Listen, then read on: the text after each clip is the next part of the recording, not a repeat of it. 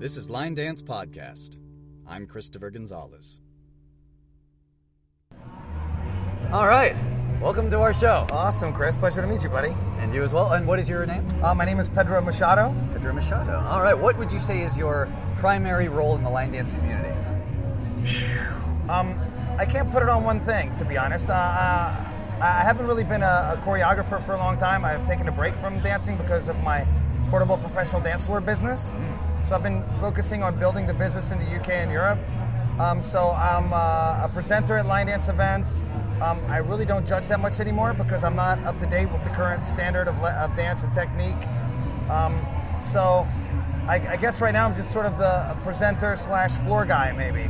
All right. Uh, I don't know. I'm, I'm one of the entertainers. I'm one of the, the fun people in the industry, the oh. reformed bad boy kind of thing. Cool.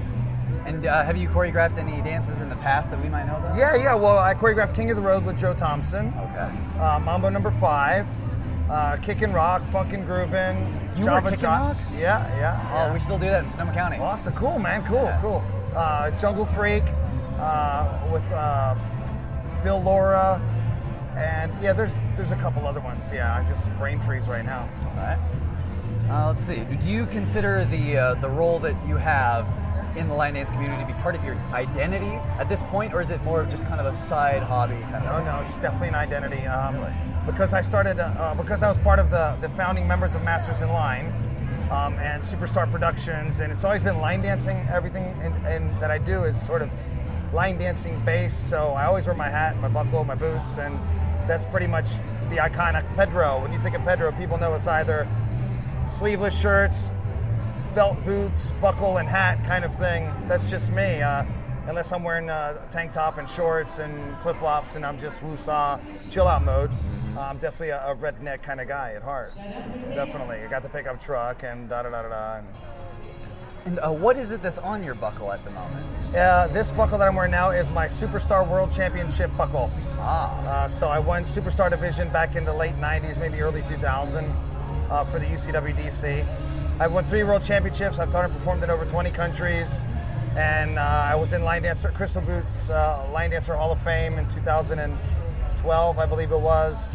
And the Spanish Hall of Fame in 2004. Hall of Fame? Hall of Fame. Wow. And uh, uh, Country Spirit Award in 1998 in South Carolina. And I, I like those awards the best where it's just about dancing. It's not about competing. I mean, right. competition is it's fun. I enjoyed it, but it's not my thing. I'm the social guy. I, I like entertaining people, making them laugh. Mm-hmm. Okay, dokie. For anybody who can hear the music in the background, this is Shut Up and Dance.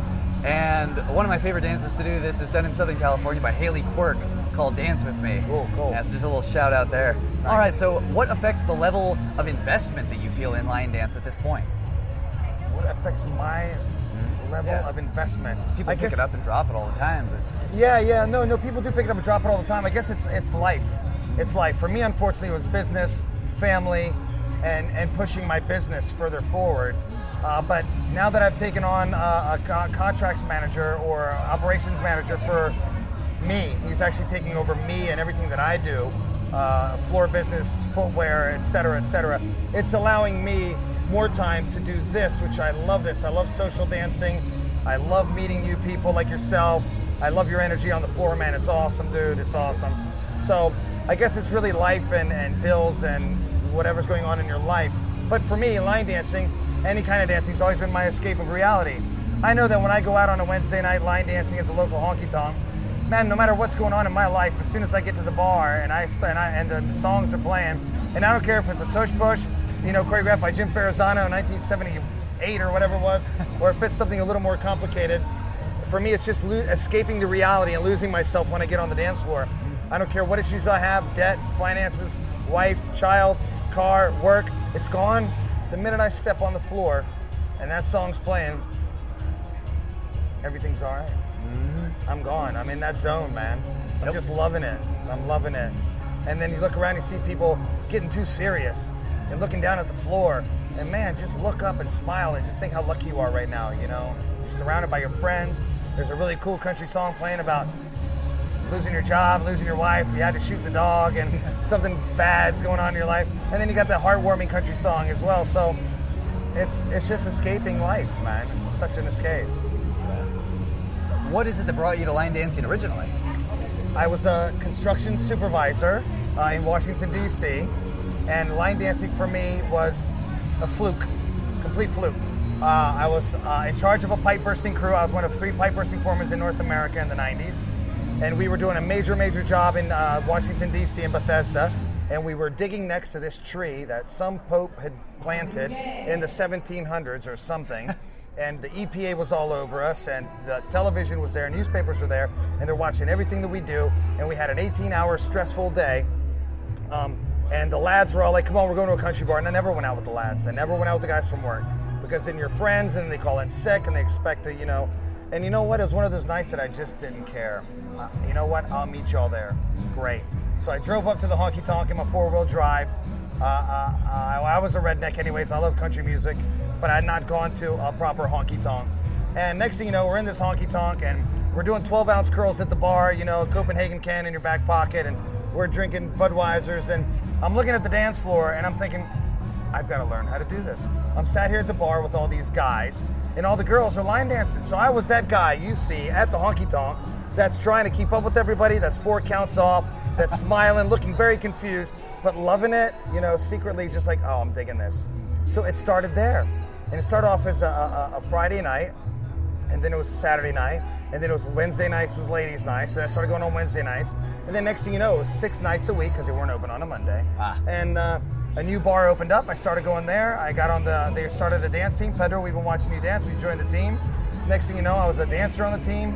Then I was team captain. Then I was coach. Then I was choreographer. And then we were competing internationally. And man, it all just spiraled from there. Do you remember what that first dance was that got you on the floor? Man, good question. No, no. I, I, part of me wants to say it was like Swamp Thing or something like that. You know, some some Max Perry dance. Yeah, yeah, it was something old. Um, I, I, can't remember. Uh, I want to say it was Tracy Byrd or something. I don't know. Tracy Byrd might be in uh, Watermelon Crawl. Maybe that was it. Maybe that was it. Yeah, yeah, yeah, yeah. Very possible. All right. And uh, what was your background in dance before this? Did you have any dance training? Good question, man. Um, I, I, did a little bit of breakdancing when I was younger. Uh, I moved to Portugal when I was 16. My father had brain tumor and colon cancer, and he wanted to die in Portugal, so I had to go back to Portugal, to the homeland, the motherland. I'm a pork chop. So we had to go back to Portugal, and I was 16 years old, spoke the language fluently, but didn't read and write very well. So uh, a lot of the kids didn't like me because I was the Americano. That was my nickname, Umarican. And then I started hanging out with the Brazilian kid that they didn't like, and uh, uh, the gay kid that they didn't like, and the burnout that they didn't like. And we started a little breakdance group, you know, we started breakdancing at the Brazilian guy's mom's pizza place in the basement with all the cardboard boxes from the pizza. And then we started going to my house in the garage because it was a little bit of a warmer area and we got the lino. And then next thing you know, we're just breakdancing on the streets and competing. And then we started doing well. And then I won the local competition. And I, I got sponsored. Then I got the team sponsored. And it just, breakdancing was my escape of reality. It all sort of started there. So no formal training, no background in anything. Started line dancing with nothing. Just I had timing and rhythm from street dance and breakdance. And then uh, once I won my first world championship, I had to start taking private lessons and cha cha and waltz so I could do it properly because my waltz was literally just bend the knees. I wasn't compressing on and uh and driving on one, starting my rise on two, complete on three, and compress. And I wasn't doing all the technique. I was just faking it.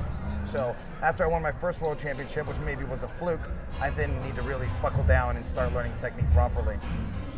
And did you like? I mean, you, you, mentioned you had like the truck and the Copenhagen, and all that. How long have you liked uh, country music? My father and I argued about country music when I was a little kid because I hated it at 1st mm-hmm. But because Dad played it all the time, uh, I started liking it. And then working construction, man, you know, it's just redneck, isn't it? You know what I mean? And then I, I always had the four wheel drives with 33 inch, 35 inch, 36 inch tires, brush guards. Go hunting every year for two weeks in November, deer hunting in West Virginia mountains you listen to country music. If you don't listen to country music, you know, it's not cool. Mm-hmm. But I also, because of the street dance, I liked rap and country, and I like classical, and I like jazz, and I like all music. So, but I like my country. I still got loads and loads of country music, and Garth's still my one of my favorites. What music would you say is the easiest for you to choreograph to? Anything with a beat, anything with a good strong beat, or anything with some something different in the background that you can hit in the music. Uh, anything with breaks, But I don't like choreographing to a lot of stuff that has like, okay, I choreographed some dances that had tags, like Mambo Number Five had a lot of tags uh, and breaks, but it was an amazing track. When I heard it in Germany the first time, I thought, wow, okay, I got to choreograph to this, even though it wasn't country. Um, so for me, it's any music that has a very powerful beat or some cymbals or something different in the background that I can hit to just make it a cool, different dance. What is your process in doing that? In finding those hits? You've got to f- find the song that you enjoy. Then you got to, for me, I got to phrase it out, and I struggle phrasing music, so I always have somebody help me phrase it uh, because I have my strengths and I have my weaknesses, and phrasing music is not one of them. I suck at that. Uh, like I suck at math and I suck at English and writing, and but I do have my strengths. I'm a very creative person. So first is phrasing music. How many breaks are there? How many how many tags are there? I like finding stuff that doesn't have a lot. One tag, one break, one free. Okay, uh, we'll do it, but not uh, ABC, ABC, ABC. You know, it's just too much for these people. Um, so really, it's finding a good track, something that's cool, that's catchy, I don't choreograph to all the new music because everybody and their mother choreographs to it. So right now I'm looking at doing some choreography. I want to get it put, start putting it back on the floor. But I'm looking at old stuff. I'm looking at some old Bob Seger. I'm looking at some old Ted Nugent. I'm looking at some old Elvis. Some old, some older tracks that nobody's touched. And when I choreograph it, nobody else is gonna have is gonna do it. These choreographers these days as soon as something comes out in a movie, they're on it, man. And then you've got five dances to the same song, and the floor is confused. Nobody knows what to do. Everybody gets out there and they start, and everybody's doing something different. And there's no choreographer respect out there where people say, okay, I'm going to choreograph to this. Somebody else is going to do it no matter what. So for me, I want to find an old school track, and I've got some really cool old stuff. You know, I just choreographed one of the Rob Fowler to a uh, uh, Eric Clapton, Layla, and it's a cool little dance and it's very simple, very easy, and we're gonna release it soon. And that's what I want to do: old school stuff. You know, REO Speedwagon, some old Billy Joel, and some old um, oh, what's his name? Uh, anyways, um, uh, the Boss, Bruce Springsteen. I want to choreograph to some old stuff, some old ACDC, and something different. And you mentioned that you, you have help on this occasionally. Do you collaborate with other choreographers? Yeah, yeah, I've collaborated with Jo Thompson, Rob Fowler, Rachael McEnaney, Paul McAdam, Guyton Mundy. Um, I'm trying to think who else. Uh, just, just loads of choreographers. So it's all about that respect and finding somebody. You hear their track and be like, hey, you want to do this with me? You know, and so I'd love to choreograph a dance this weekend, but everybody's so busy with workshops and rehearsals, and it's really hard to find the time. Uh, and then you have this code of not conduct or ethics, but you have a lot of these new choreographers that are very, very territorial. Really? So, yeah, yeah, yeah, yeah. You won't see it, and a lot of these people have no idea it exists. But a lot of these choreographers will just choreograph with one another and not bring anybody else in. Nobody new comes in, and, and nobody else, oh, no other old school person. And, and you'll see a lot of choreographers that are doing the same stuff, that are choreographing together. And they're doing stuff with their, by themselves or one or two other people, and that's it. So they're keeping it sort of in this little groove where it just works. It's them on the circuit, they get hired together, they choreograph together. But you know, whatever they need to do to stay in the game. For me, I'm not bothered if I'm in the game or if I'm not. Uh, I'm not one of these where I have to do this. I enjoy doing this. I like doing this. Um, it's not my moneymaker, it's not my bread earner, but I enjoy the people, I enjoy dancing. So I don't take it that seriously. With people scattered all over the world, how does that process work of, of collaborating? Multiple different ways, okay? First, there's Skype, right? There's Skype, any kind of FaceTime.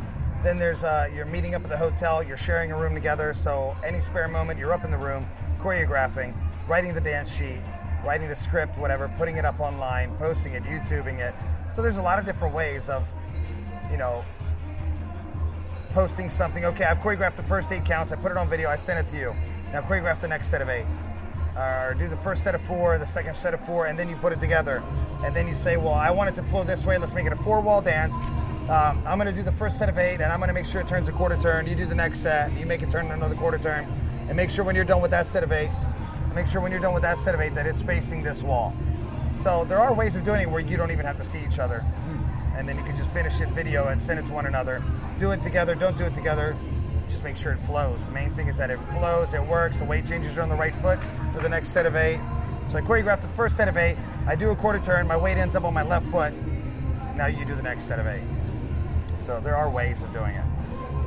As a a dancer out there who also choreographs, are there any steps that you feel like um, you inject into uh, what it is that you create, like um, uh, regularly? Like, oh, I'm, I'm the wizard step guy or something like that?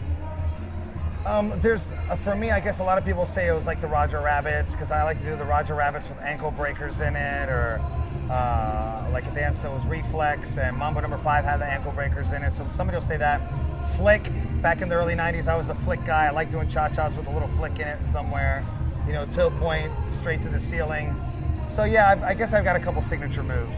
Okay. But I haven't used them in years. Overall, what would you say is your personal style? If somebody were to look at a silhouette, what what is it about you that would identify you? I guess it's, it's the hat, boots, and the buckle. Uh, Well, dancing dancing. wise, dancing wise, yeah, yeah, it's it's either waltz, cha cha, or street are my strongest. So, and I dance like a man. When you see me on the floor, I dance like a man. I have manly arms, I have manly frame. So, I would say cha cha, waltz, and street dance are my strongest. In what ways? I mean, this is a great example of it being at this uh, Vegas dance explosion. Uh, in what ways have you seen line dance change since you started? And in what ways have you changed since you started? Well, okay. Well, I guess it's changed where it's progressed because when I started, it was keep your hands on your buckle. Do not take your hands off your buckle or you'll lose points if you're competing, kind of thing, because you're taking the dance. Um, you're you're doing your own personal interpretation of the dance, so you're taking over the dance, and that was back in the day in the late '90s was a, or early '90s was a no-no. Um, so it's changed to the point where you don't have to have this buckle holding straight arm frame thing. You can personally express yourself any way you want. It's good to have style and lines and shapes and that kind of a thing. And, Vegas, it's like it's hard to tell what time of day it is. and right? then I guess for me, changing wise, when I first started, I was the straw hat, snake boots wearing, um, can of Copenhagen in my back pocket, Budweiser in the other, uh, country two step, kind of with the beer bottle in my hand, serious redneck. And the more and more I started dancing, competing, and traveling, I had to fine tune that. I had to finesse it a little bit because you can't do that everywhere. You can't. Uh, so, dress shirts, uh, not so many country shirts anymore with the band collars and that kind of thing. Uh, I started getting a little more into the Latin look, the Latin body shirts and that kind of thing with the with the with the open chest, which I, like I'm wearing now. Um, but I was always the Wrangler guy. I always had my Wranglers on, always had my boots on, always had the buckle, and nine times out of ten, always had the hat. Always had the hat. Um, so I changed a little bit. and I think maybe it was for the best. Uh, I do miss the dancing and going to the rodeos with my buddies. A lot of my buddies were uh, rodeo guys. I took the dancing, they took the rodeo element of it. Um, but uh, and the other thing was when I started, it was very, very much country, country music. And I liked all music, so I choreographed to everything like Mambo Number Five and House of Pain, and I choreographed to all kinds of different stuff. Uh, and a lot of people didn't like that. But if you look at line dancing now, and you look at the choreographers, man, they're doing a lot of contemporary stuff, right? And now I'm the guy that's, man, it's just, I don't want to say I don't like it, because there is a market for it. But when you see some of the people doing it, they just don't look good doing it. They're trying, I know they're trying, but there's some moves that people can't can't pull off. So when I do choreography, I try to make it very simple, very easy that anybody can do it and anybody will look good doing it. But some of the dances that are coming out today are just way too complicated. There's way too many weird arms. And I know it's contemporary, but when you watch the people do it, I don't know. It's I'm not talking smack about it because I know people like it, but it just doesn't look right. Some people just don't look right doing it. You mentioned the rodeo. Where else uh, have you danced besides the circuit and the bars? Do you go to festivals? I've danced uh, in over 20 countries. Japan, performed for the president of Singapore, Malaysian royal family. I've danced in rodeos in Maryland. I've rodeo clowned and fought bulls in France. Um, I've got the rodeo clown outfit and the makeup and the lot, and I miss it. I miss it. I do enjoy that. I got to do more of that. The guy from Rodeo France, rodeo.fr, said he'd let me rodeo at all the events in France. Um, and I think I need to add that to my schedule contacting him and doing that more because I really enjoyed, you know, taking, protecting the cowboys, you know. And because of the, the character that I am, it makes the people laugh as well, you know. my little outfit school, and it's all about the kids as well. So, yeah, Japan, Singapore, Malaysia, South Africa, Finland, Sweden, Norway, Latvia, uh, all over the U.S., uh, Hawaii. I've been very fortunate, very blessed. Line dancing's taking me around the world. I haven't banked any money, but I've met some amazing people, and it's it's been an amazing ride.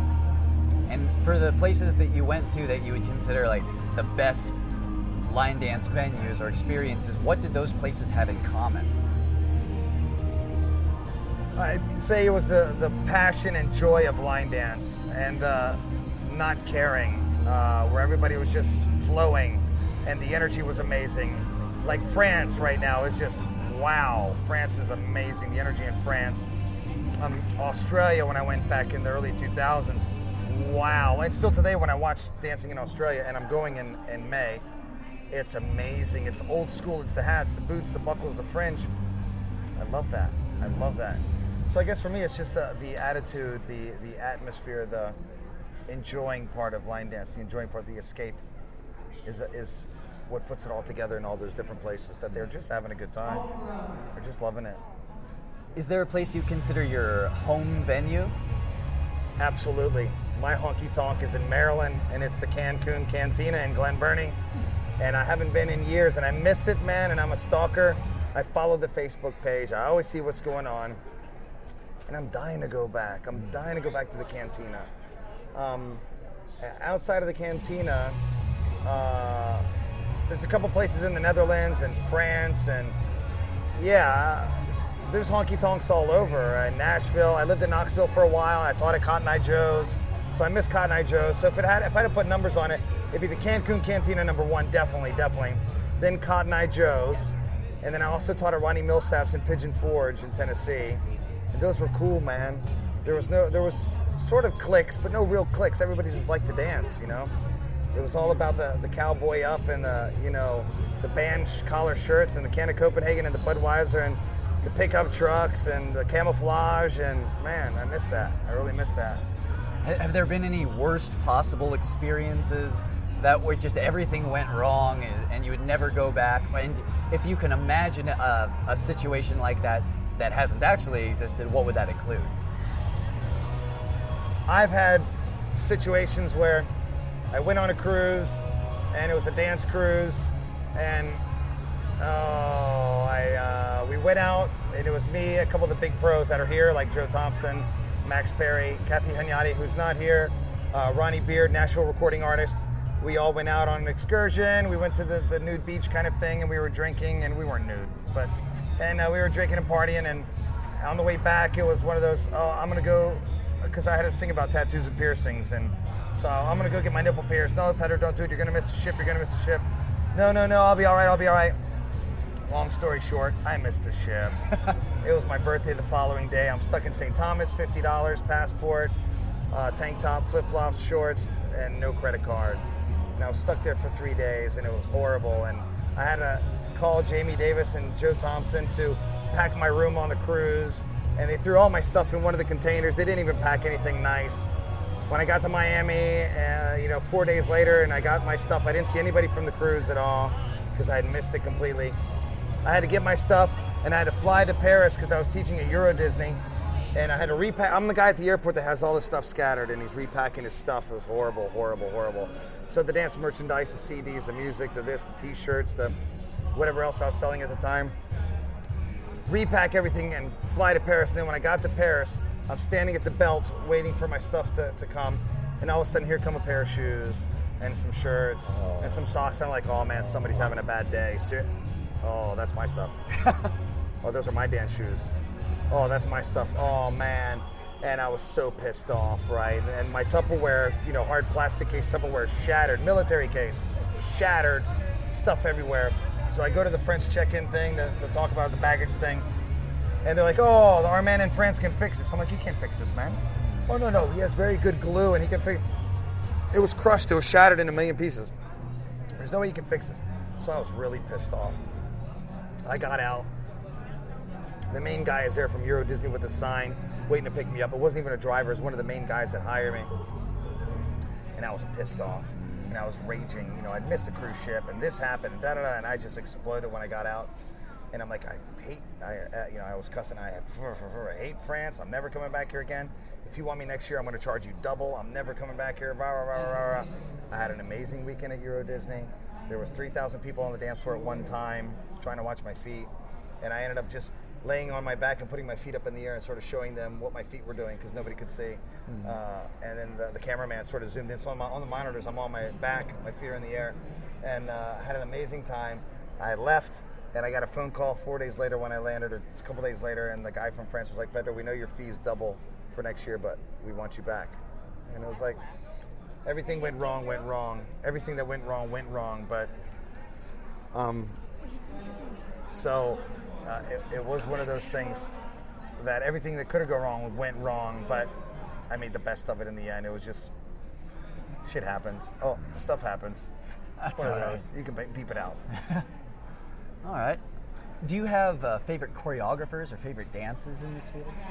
There's loads. I, I couldn't put it on any one dance. I mean, uh, to follow up with that, what uh, what do they have in common? Like, what makes something your personal favorite? I guess it's got a flow. Anything that has breaks, and with me and dancing was I would always take somebody's dance and make it my own. So everybody's traveling the same way. I would travel the same way, but I would always just tweak it out and just make it my own dance. So it's the music, the choreography that the choreographer uh, choreographer intended, and then I put my spin on it. So it's just anything that has a, a, a good beat, um, a couple of things in the background like a cymbal or a hi hat or a break or a sax or drums or snare or hi hat or something that I can hit, piano, and then I just make it my own. So any any kind of song or dance like that, I can just I can hit for first time choreographers out there who might not know what uh, flow would describe exactly, how, how would you facilitate flow in a dance? Flow in a dance is you just want to make sure that nothing is awkward, uh, nothing, everything feels comfortable. If you're if you're starting the dance on your left foot or with weight on your left foot and you're starting off with your right, you want to make sure when you finish the dance, you finish with your dance with the weight on the left foot and you're ready to step off on the right. And you just want to make sure that everything flows. For me, I try to tell people who want to get into choreography, don't do it. No, I'm kidding. Um, uh, to make sure that they hit all four walls. Uh, just remember, you're dancing to the audience. So hit all four walls. And sometimes think about hitting diagonals so that your dance travels diagonal, or else it just goes to four walls and that's it. So make it a little more entertaining. Do things that sort of do a circular motion in your dance, or diagonal, or oval, and it just make it different. And the other thing I tell people to do, which they don't do enough of, is make it contra, make it a team or, or a contra kind of dance where you can face your partner or swap partners and high five the partners around you, the people around you, and just make it a fun dance. A lot of the choreographers these days, man, they're just making it way too technical and, and it's watch me, me, me, me, me, me. And for me, just make it fun. Make, make it something that flows, tra- travels a little bit, but it's not too hard. It's easy. Anybody can do it you have to look at the age grapes, uh, age range of the people that are here. You know, we're not a bunch of youngsters, so you have to think about that and consider that. For people who aren't here right now, what would you say is the age range? Um, I would say it's 40 to 50. Uh, it could be a little bit higher than that. It could be a little bit higher, but it's cool, man. Everybody's so lovely. Everybody's smiling, having a good time the atmosphere is just electric. This venue really works. I like how they did this. Um, the dance lobby here is just very, very cool. And then every other dance room is massive, absolutely massive. And then everything you need is under this roof. You don't even have to leave the hotel. So, and then everybody's talking. Look at everybody. Everybody's you know chit chatting away, watching everybody dance. You've got some amazing vendors. You got really good shoes. You got really good boots. You got everything you need here. It's cool. Would you say that any of the choreographers who are here have influenced your style? And if there are any who are not here, uh, who would they be and how have they influenced you? Um, there's a few. I mean, there's Miss Jo Thompson. She's the queen of line dance. She's she's influenced me big time. She helped me get started. You know, if I if I'm blunt and honest, Jo gave me my break in Europe. Um, she liked one of my dances, my first dance I ever choreographed, which was Kick and Rock, and uh, she liked it and she tweaked it a little bit uh, made me change something in it uh, because it wasn't 32 counts, it was 34 and a half or something stupid. I don't know. It was something that was just wasn't right. So she said, "Okay, cut this out," and then that's the dance. I was like, "Okay." Um, and uh, obviously, there's there's Scott Blevins. Uh, he, he he really inspired me. Um, Rob Fowler, legend, legend, legend. That is Rob Fowler. Rachael McEnaney as well because she always choreographs some really, really cool stuff. And working with her and Paul McAdam, wow, they really uh, enlightened me to choreography as well. And then there's uh, you know old school Jim Ferrazzano, Max Perry with Swamp Thing, and there's loads of old school. Um, so yeah, I'm trying to think who else. Michael and Michelle, Michael and Michelle, and uh, there's other choreographers that have inspired me. All right. So- Oh boy. All right.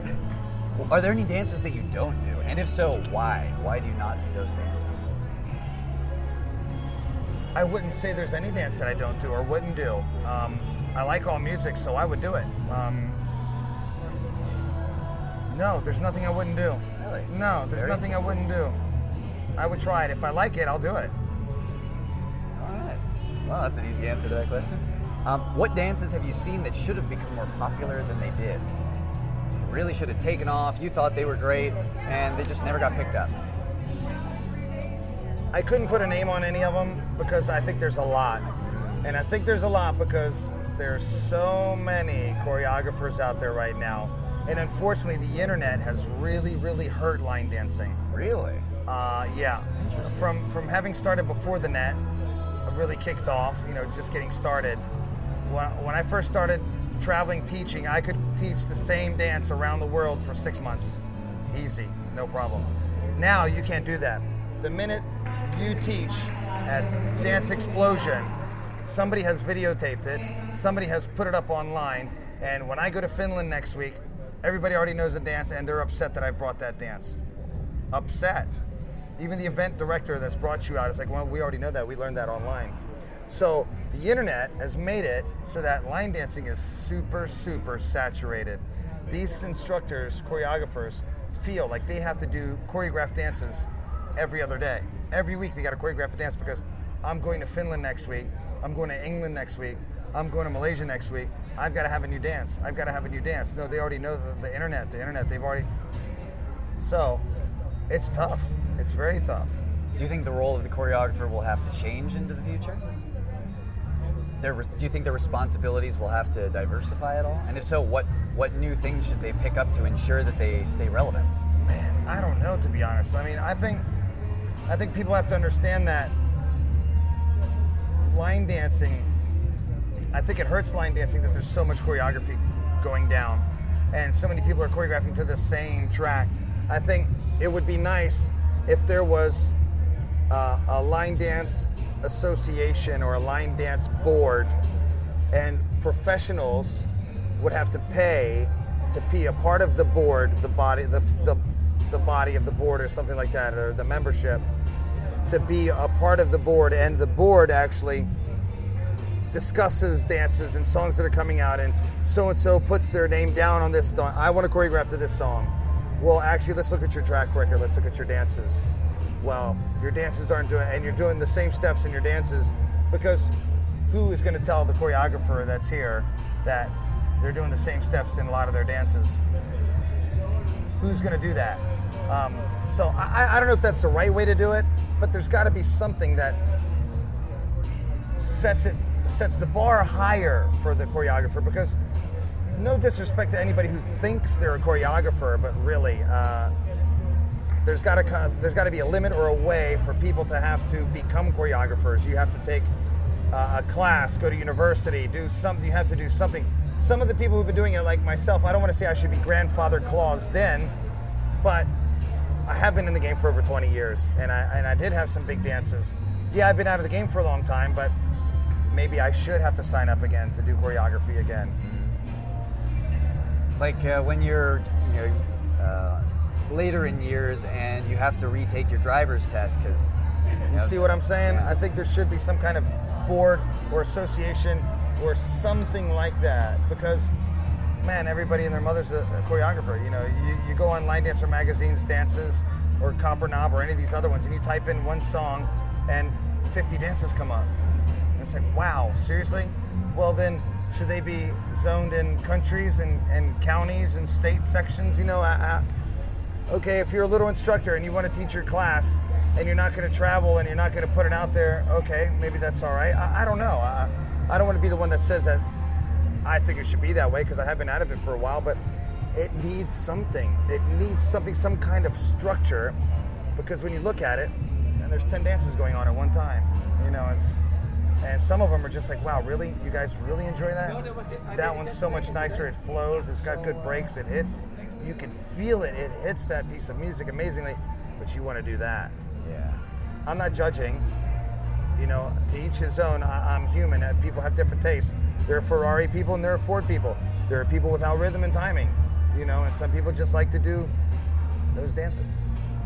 I've seen that in some places. I sometimes uh, it, it makes me, I guess, a little frustrated where they they are taught dances that they can really only ever do there because the instructor never made it available to the rest of the world. So it kind of hamstrings the people who learn it. They can't go anywhere else and feel like, oh, awesome, I know this That's dance. right. A lot They're of honky tonks are like that. A lot of honky tonks are like that. A lot of little country bars are like that because they got a little country bar instructor and they just think very self centered. Me, me, me, me, me. I don't want to. And when new people come to the bar, I wa- I don't want them to take the floor, which is- should be the other way of thinking of teach dances that are international. That when people from Finland come to Lo- Las Vegas and they go to the local honky tonk Gilley's, they can do any dance. Tush push, chill factor. You know, dances that are being danced everywhere. So, but unfortunately, people are selfish and people are very self-centered, and it's all about me, me, me, me, me. You know, and I think it should be the other way around.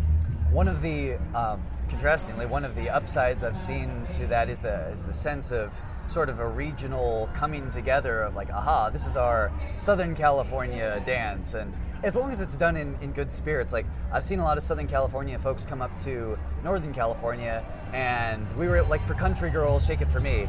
I I have no idea how many versions of that dance there are uh, by different choreographers, but we were all able to take our chunk of floor and it was just kind of a nice like oh hey it's people like me and then other folks were on the other side saying oh it's people like me Yeah, it would be yeah. nice if we could all say we're all people That's like right, me that's right, that's right. yeah. how, how do you think that could be fixed do you think I don't know. It would take years. It would take years, and um, I don't even know the right way to do it. I think you'd have to put together a board of top international choreographers. So I would say, and let me tell you, you'd have to have a board, and you would have to have a chairman that controls the board, because you're going to have to put so many egos in a room, right? Yep. So can you imagine putting Jo Thompson, Max Perry, Scott Blevins, Roy Verdonk, um, Guyton? Guyton. Oh yeah, yeah, absolutely Guyton. And put them all in a room.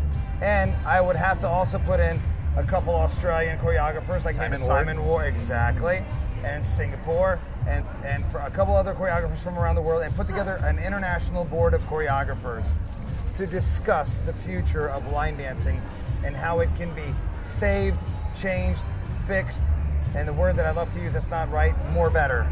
You know, make it better. Uh, just to see what they came up with.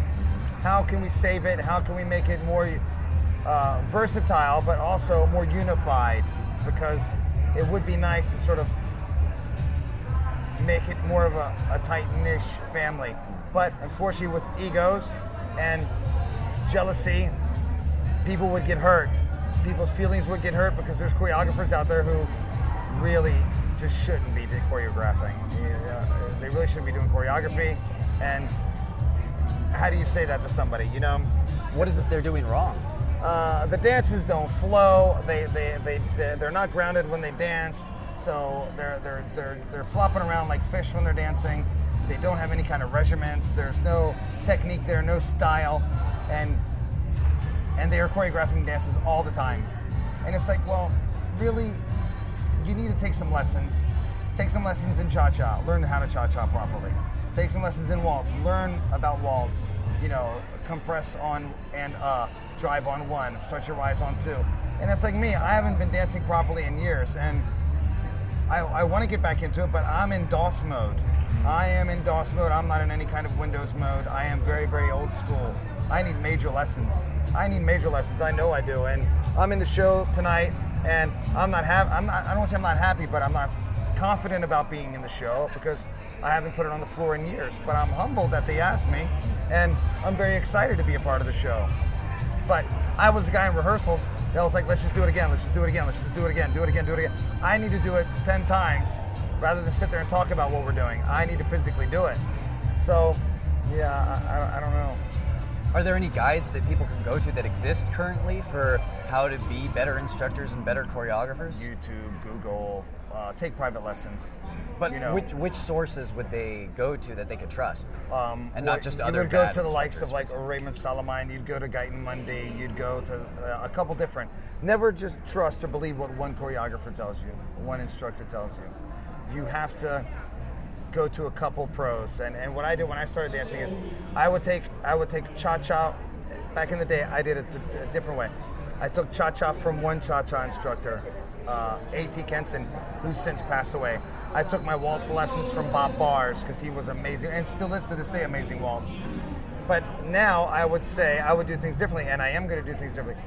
Take cha cha from a couple different instructors, take waltz from a couple different instructors, and then take a little bit of what each one is telling them, and then make it your own because they're all they're not going to tell you the same exact way to do your drive, your compress, and your rise.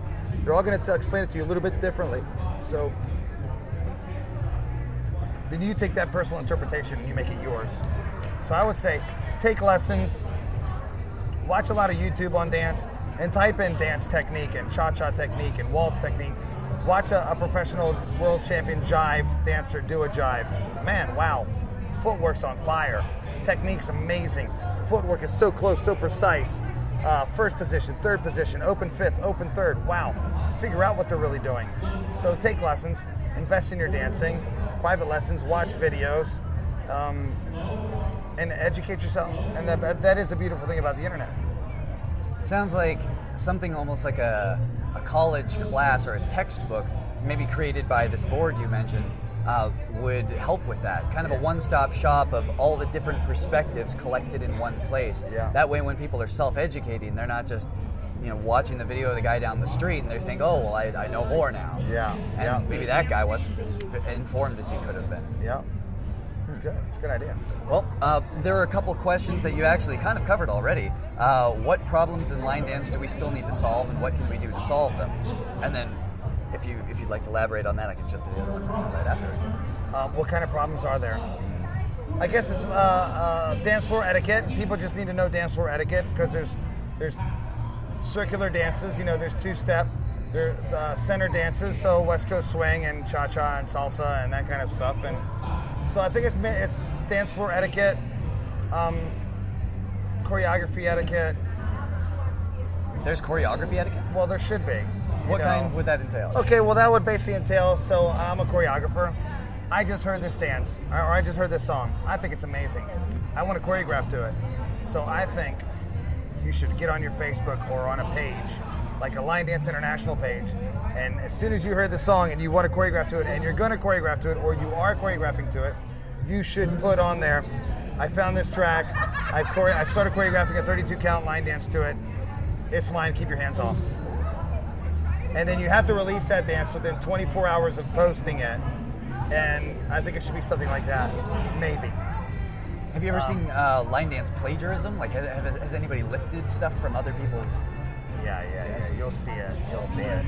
You'll see somebody who's a dance that didn't take off to a certain track, and then somebody choreographs another dance to it and uses a couple of the steps. It happens. And they'll say, "Oh no, I never saw that dance. I never heard of that dance." But yeah, yeah, you did. Obviously, you put the steps there. So, but I, I'm not that much into the into the game, and I really don't care. I do what I do. You do what you do. It is what it is. If people like my dance, great. If they don't like my dance, I'm okay with that. It's like asking a, a question and somebody saying no. I'd rather ask the question and hear a no than to never have asked the question and not know that I had a chance that somebody liked it or they were going to say yes. One of the things you mentioned earlier was uh, looking at the future of line dance. What do you either predict or hope for the future of line dance? I would hope that more of these choreographers would choreograph beginner dances uh, because from the past and seeing the progression of line dance, especially in the UK, the UK was massive, massive. Oh my God, it was just ginormous. And a lot of the choreographers were focusing on the advanced intermediate dancer, So they weren't choreographing beginner stuff. They weren't teaching beginner stuff. So their massive intermediate class, advanced class started dwindling on numbers, and then they literally got to close the class because there's there's nobody left because they weren't bringing in the beginners. So I would hope that uh, a lot of the choreographers would do more beginner choreography and think about bringing more fresh people into the industry, uh, so that then they can progress to becoming that intermediate dancer. Then, and that way, there's longevity in our industry. You know. And I would also like to, and I'm thinking about, and, and uh, me and Rob Fowler have been talking about doing something with with uh, schools and kids, and getting more schools involved with the kids program, like a, a new school, which is new and school, but spelled S cool, so it's cool. And you and you're doing easy, fun dances to non-country music to get them involved, to get them interested, and then you you throw in the country, and then they sort of get into the country as well. So I would say more beginner stuff, get more young people involved. It's perfect for kids because they don't have to touch each other, be all awkward, and boys and girls. Don't oh need a no. partner, exactly, mm-hmm. exactly, and it teaches them timing Yep. and rhythm and that kind of stuff. Body confidence. Yeah, yeah. Which I, did, I personally did not discover, you know, my hips and all that until until pretty much when I started line dancing. I think I was about 23 or 24 by then. I, I mean, I was doing like li- uh, self-defense and things like that, but it's such a different way of moving your body. It is, to, yeah. to move smoothly versus to move solidly and Yeah, stiffly. yeah, yeah, because you start learning pendulum motion and Cuban motion, and yeah, yeah, big difference. Big, for big kids difference. to learn that, they'll Yeah, yeah, they'll be able age. to take that into you know whatever other interactions they have Absolutely with people right. with their body. Absolutely. Where do you see unexplored potential in line dance? In the things that specifically line dance can do? Unexplored potential would be changing the name of it Oh yes, I agree. because unfortunately, once you say line dancing, everybody instantly goes, yeehaw, slap leather, la la la la la. So if we could change the name of it, and people have tried, and there's New Line, and there's this, and there's that, and I don't know, it, w- it would be nice for the BBC or somebody to do a, a line dance documentary. And we're going to film for six months or eight months. And you know what? A year. We're going to film this documentary for a year. And we're going to have multiple camera crews around the world filming events on the same weekend. So you're going to have a crew that just follows Guyton Mundy. every event he goes to, every little workshop, every class that he does on a Saturday, on a week, on a Wednesday night back in his local. Rachael McEnaney, you're going to have a, a camera that just follows her. And then you're going to have the other cameras that just go to the, the big events as well, where they might not be at. You've got your other instructors that are there, that are local or local to the country. You know, there should be a camera crew here. Oh, there should yeah. be a couple camera crews here that are following the big the big guys. Maybe and some people conducting interviews. there should be multiple ah. cameras around the room, in the lobbies, in the hallways, and that are catching everybody. And even the, the hospitality suite should have a couple cameras, because then you get the pros talking about the industry and talking about stuff and talking about the real stuff. the real stuff. And then you film that for a year, and then you show people what line, line dancing is really all about. You follow a couple competitors that are world champion competitors that are taking lessons, that are taking this, that are training, that are spending thousands of pounds or, or, or dollars on costumes and private lessons in cha cha and waltz and, and and just show the other side of it. And then, yes, you do have the yeehaw, and you show that in there. That's the beginning of the, the documentary, is the line dancing. And you show people that this is what you think it is. Right. And you show the Brazilians line dancing with the, with the shit kicking, and the shit kicking Italians, and the shit kicking uh, Barcelonians, the Spaniards that are proper, just it's all about the kicks. And the, and the bouncing awkwardly, and the, the yeehaw, uh, eight second ride kind of line dancing. And then this is what you think it is. Bomb, bomb, Brazil, this, that, the other. And then this is what it really is. Rachael McEnaney dancing, Guyton Mundy dancing, Fred Whitehouse, which is amazing. Um, and some of the, the, the really cool, smooth Roy Hadisubroto line dancing, Roy Verdonk, Raymond Sarlemijn doing his Latin. Wow. And then you show people what it's really all about.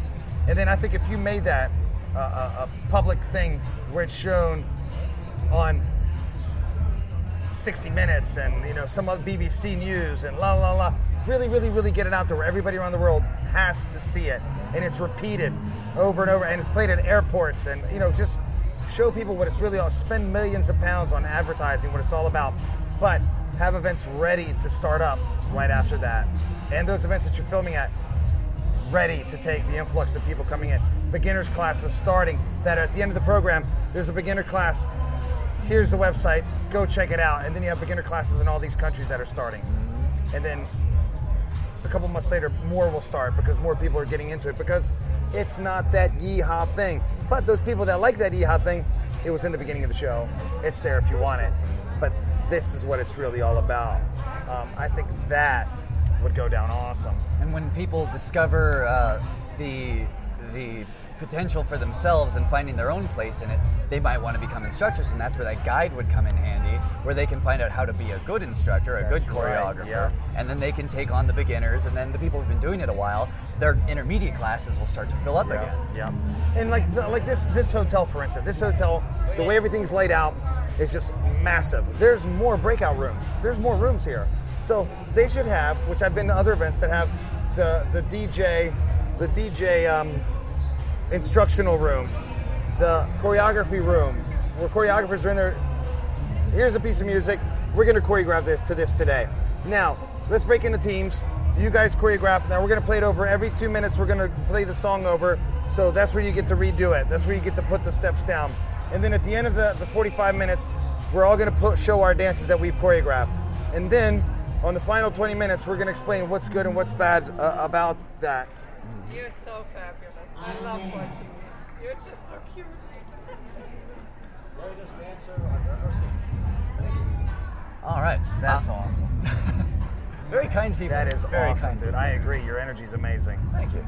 Um, that uh, that style of workshop I find would also be helpful for. I mean, I must admit I, I am kind of in that camp of I could probably learn some of these dances on YouTube, and if there are other things that are happening at this event that I couldn't do with YouTube, then I should do those instead. Something like that. That's so hands-on. You have to be there Yeah. to experience it and get the most out of it. It's like uh, when you're doing a biology or a chemistry lab, and you can read and read and read, but until you're there with the chemicals, Yes. you don't really know. That's right. That's right. It's all about putting it in motion, doing it yourself. That's a very good point.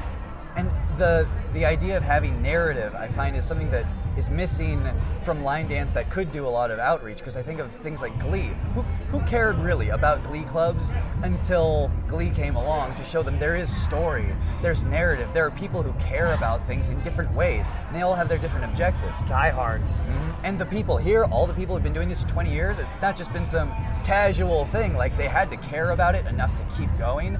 And people at the clubs, oh, they'll, they'll learn the dance. They have no idea who choreographed it. They don't know what they went through to make that product come out of their soul. Yeah, yeah, And yeah. if they saw that, then they would get this deeper uh, investment and, and understanding of it, I think. It's like a cult. Line dancing's a cult. It's been going on for years. People don't know we exist, but we take over hotels, and thousands of us, thousands of us travel from around the world to go to that event.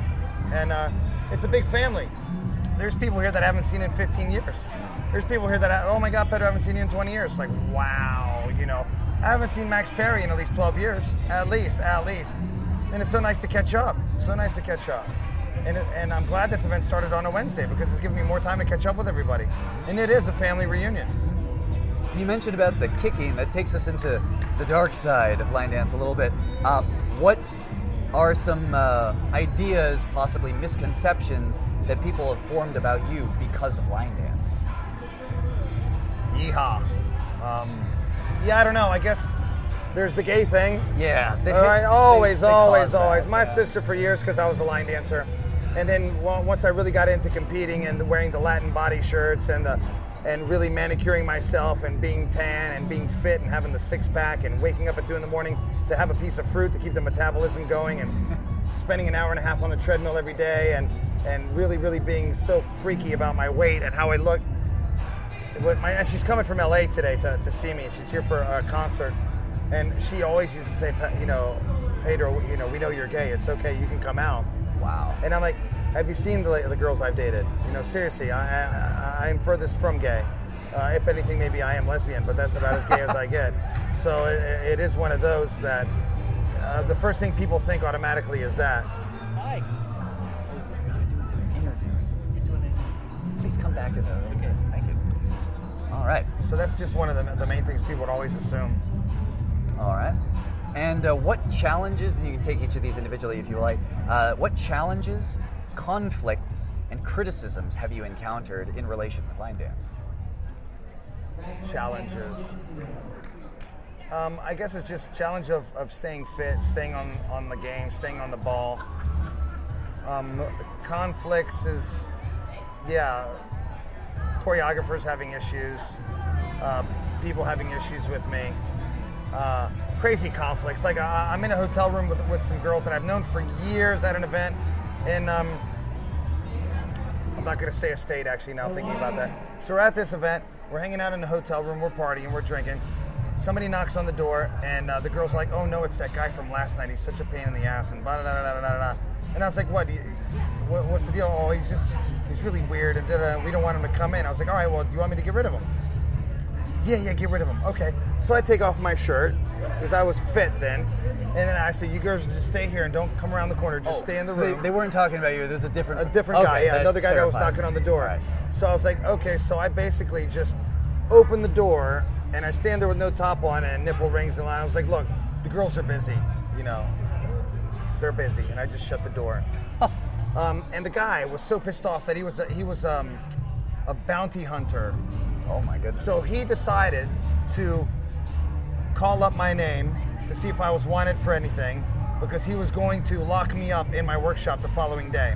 He was going to see if I was wanted for anything, if I had anything outstanding, any warrants, and that he would wait for me to start my class and then lock me up during my class. that's intense. So that is intense. It's ridiculous, man. I was just, I was laughing when I heard it. You know, the next day, like, oh my god, he was gonna bada bada bada.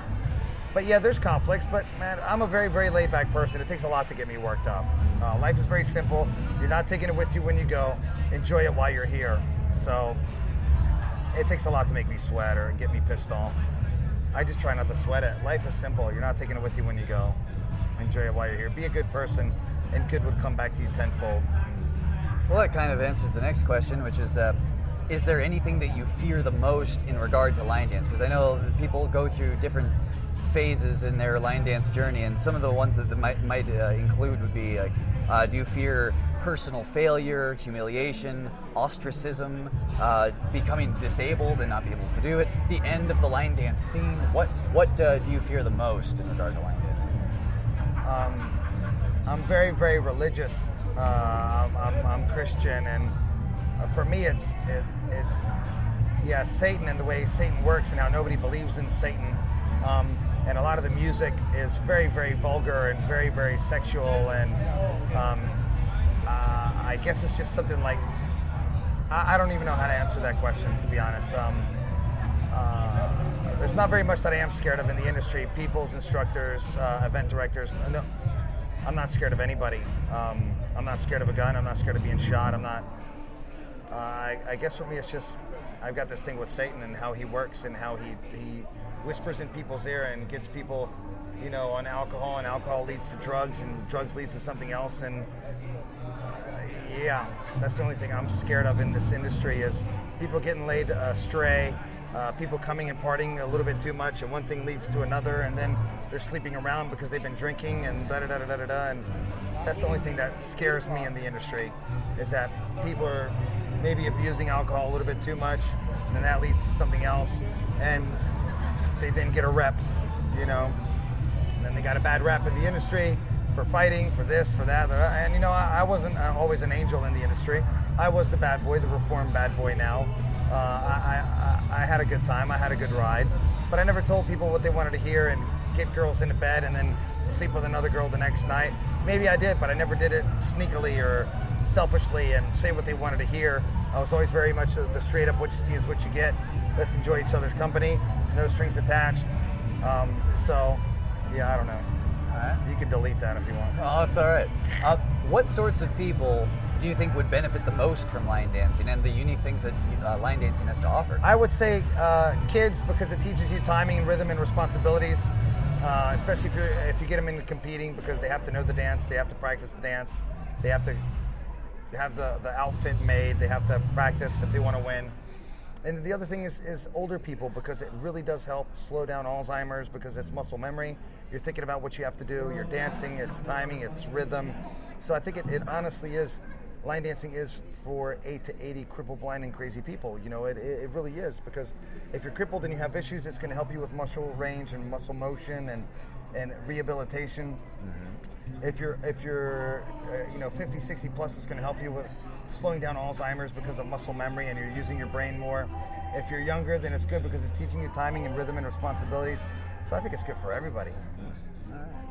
And what can we do uh, as members of the line dance community to help to strengthen that scene of, people and improve it? Um, I think we need to smile more and talk to people more at the events.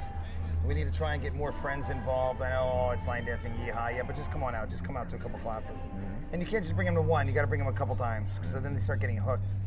And uh, I think it's maybe trying to do a little more volunteer work and going to schools, teaching some schools, teaching some kids classes, get starting maybe a, a little kids class for troubled kids. I think there's a lot that we can do that people aren't doing um, to sort of help. I mean, for myself, I, I just um, Baltimore Batman died in August, and I decided to become Captain America for kids. So because I have a custom built chopper from the Men and Motors and, and uh, Discovery Channel in the UK that won British Biker Build Off in 2006, I decided to become Captain America. So I visit kids in hospitals on my chopper with my shield, wearing the Captain America suit, and I take toys and I, I just try to make them smile for five minutes, you know, out of their day in the hospital that's warm, that's hot, and they're hooked up to IVs, and and then that's spun in spun off to me getting the the full Iron Man suit, you know, which cost me over three thousand dollars, and so because I'm a line dancer, I'm a dancing Iron Man. I'm a dancing Captain America. So when I go, I do a little dancing for the kids, and I get them to do a little dancing, and I get them up, and I get them get them moving, get them moving their little muscles, and doing a little bit of something easy, easy, easy, nothing complicated. So I think there's a lot the dance community could do if we just sort of gave back, you know, stop thinking about ourselves, stop being so selfish, and just sort of helped each other out. So I think there's a lot we could do, but we just don't because we're just so self-centered and living in the rat race. Work, work, work, pay our bills, pay our bills, have a job that you don't like, live in a house that you don't want to be in, have kids that you don't want to have, to work at a shit job, to repeat.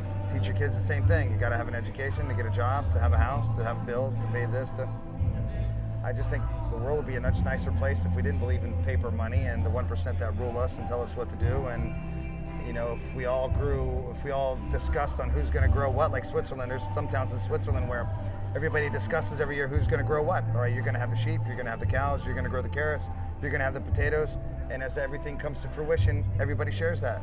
Nobody pays for anything. So I think the world and the planet's an amazing place, but the one percent are just killing it, draining it of its oil, and unfortunately, we're here living the rat race, and this is our escape of reality. We go line dancing. What is it that helped you believe that you could go after something that you really wanted, even in business with the dance floor niche? Like, what what uh, kept you out of the cubicles, or whatever else that it might be for you? That Uh, for me, it's it's I've I've dealt with a lot of loss in my life. So my best friend Chuck uh, my best friend Chucky got caught in a tree shredder. He went all the way through. My buddy JB was beat to death in a college hazing. Uh, my father was colon cancer, intestinal cancer, leukemia. I lost a lot of friends and family in my life. So I've dealt with a lot of loss from a very, very young age. So for me, life is very simple. You're not taking it with you when you go. Enjoy it while you're here. So for me, I do not live the rat race. I, I, I do a little bit, but I am not in that nine to five, work for somebody who treats me like crap. I try to pay my guys well. I try to take care of the people who help me. I try to give back to the community. I, I always try to open the door, say God bless you, let people in front of me. I use my indicator, I let people know where I'm going. I stop and let people in front of me. Uh, I open the doors for people, I pull chairs out, I open do- I do what I can to sort of be a nice guy and give back. And I think if all of us did a little bit of something, something, man, it'd be a much nicer planet. But unfortunately, we're all wrapped into our own little thing. You know, America wants to take guns off of everybody. I think if everybody had a permit to conceal carry a gun, if somebody decides to go wacko, there's going to be enough of us to take care of that person, to take them out. Uh, if there were no guns and there never were guns, we wouldn't have this problem. But unfortunately, there were guns, and now we have our Second Amendment right. And I am a God-fearing gun owner. And I don't care that they're not allowed to have a gun in the UK. I have a gun in the UK, and I will be ready when when it hits the fan. I'm going to be there to protect uh, my family and, and myself. If the Queen asks, I'll lie. Yeah, yeah. Oh, oh, if, they, if they search my house, yeah, it is what it is. You know, uh, it, it is what it is. Uh, but I think, uh, especially living in America, I was at the the back uh, clubhouse the other night, Bikers Against Child Abuse, and I met some really burly, hairy, nasty bikers. But they weren't nasty. They were the nicest guys you could ever meet. But don't piss them off. Mm. Don't piss them off because you will be, you will go down. You will go down. And there were a couple guys in there carrying guns and had Glocks strapped to their hip and onto their leg and knives strapped onto their. And you know what? I would feel a lot better being in a bank with a couple guys like that when somebody kicks the door in and says freeze, everybody give us your money. Because I know it's going down. It's going down, and these guys are going to stop it in action right before it gets any. Before one civilian gets shot, these guys are going to be are going to be pulling for it, and they're going to be trying to stop this before it gets any uglier. And unfortunately, in the UK, it's no guns and no this and no that. And what, what America doesn't understand is if you and you have to look from other countries that have had problems, like Australia has, has had guns. They took the guns away from the God-fearing permit holders, and now only the convicts have guns. And look where gun crime is in Australia. Look in Chicago; they've got the strictest gun crime or gun enforcement laws, but they also have the highest gun deaths.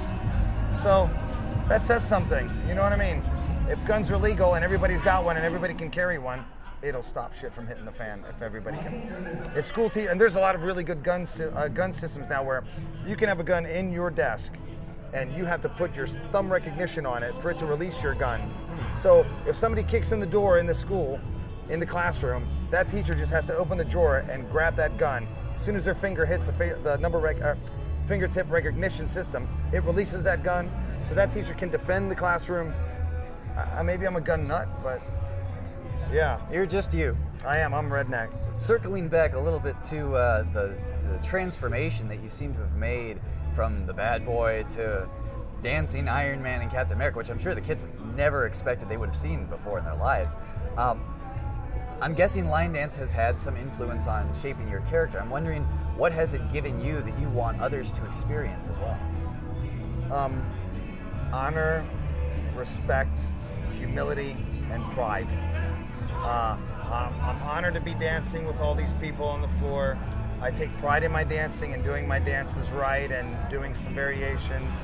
Uh, respect and respecting the dance floor, respecting my dance space, respecting the people around me.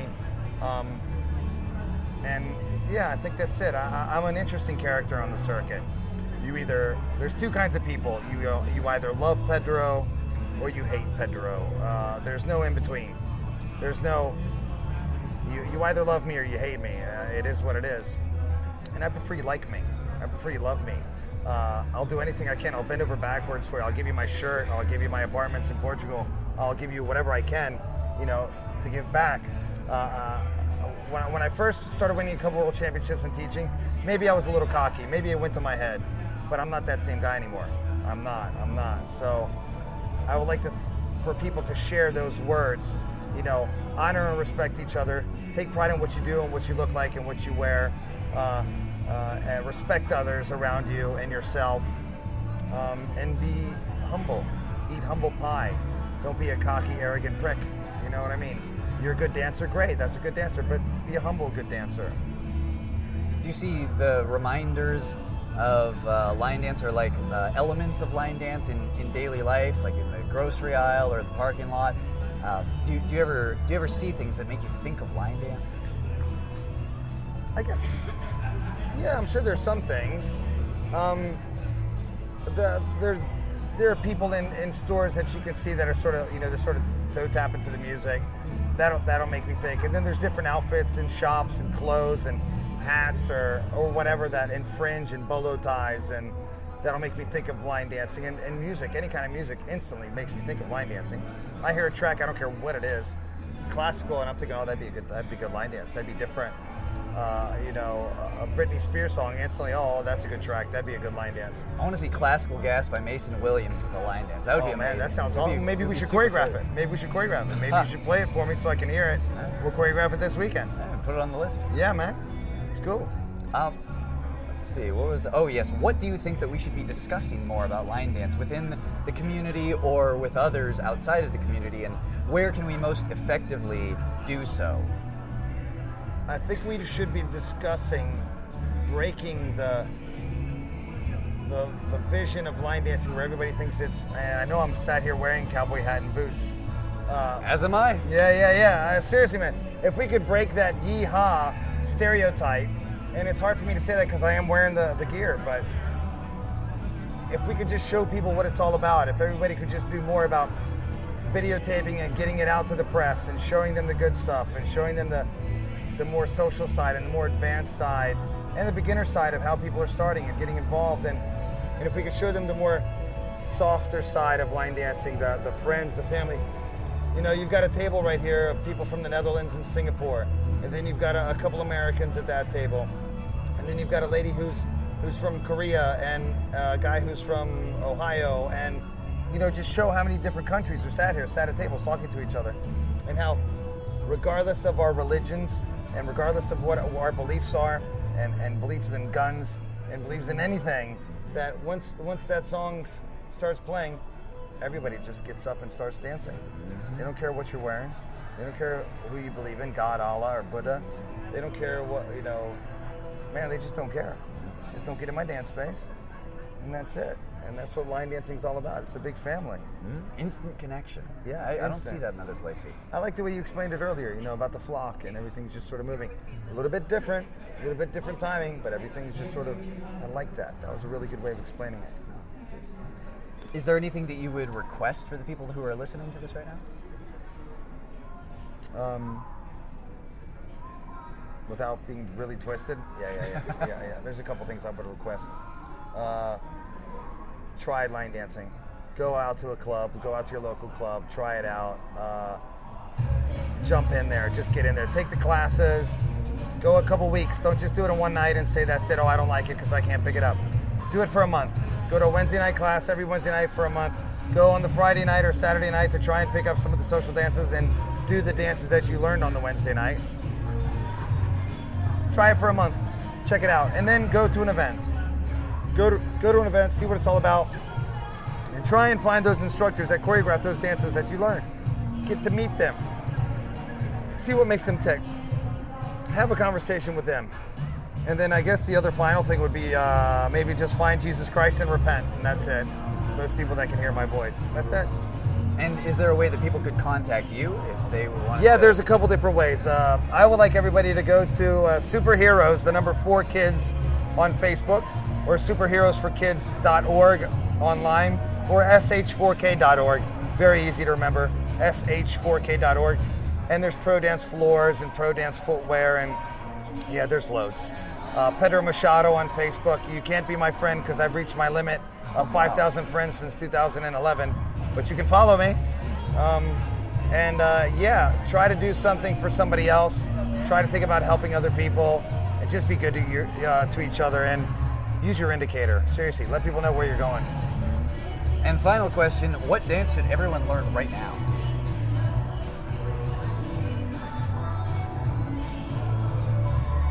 I'm gonna be selfish.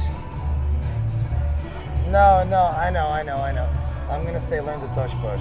Tush push. Yeah, man, because you know what? No matter what country you go to, they know the tush push. They're guaranteed to do the tush push. They'll do a circular tush push. They'll do it to a different song. They'll do a contra tush push. They'll do. Trust me. At this event, they've already done the tush push. So. I would right. hope so. I would hope so. It might have been in a different room where I've. uh, Yeah, yeah, yeah, yeah. There are four rooms. Okay. One, two, three, four. Yeah. All right. Well, thank you so much for, for coming out. And, No, uh, Christopher, thank you for your time. It's a pleasure to meet you. I love watching you dance. Like half the people that keep walking by us in the interview keep saying, uh, "Yeah, don't stop, don't give up, bro. Keep doing it. Don't don't stop what you're doing. Uh, keep inspiring." Thank you. All right. Well, we will see you all next time. Thank you again. And uh, whenever you want to come to Europe, let me know. Hit me up. I got loads of events that I'll definitely hook you up. All right. And you know what? There's one event that I know you can't go, even if you wanted to go, and it's the Crystal Boot Awards, and I can get you in as part of my floor crew. You get to England, and uh, I'll put you up and uh, you help us lay dance floor, and you'll be at the event that everybody's dying to go to, but you can't get in. Wow, that sounds very cool. I might take you up on that. Pleasure meeting you, Christopher. Keep it up, brother. And you as well. Thank you, sir.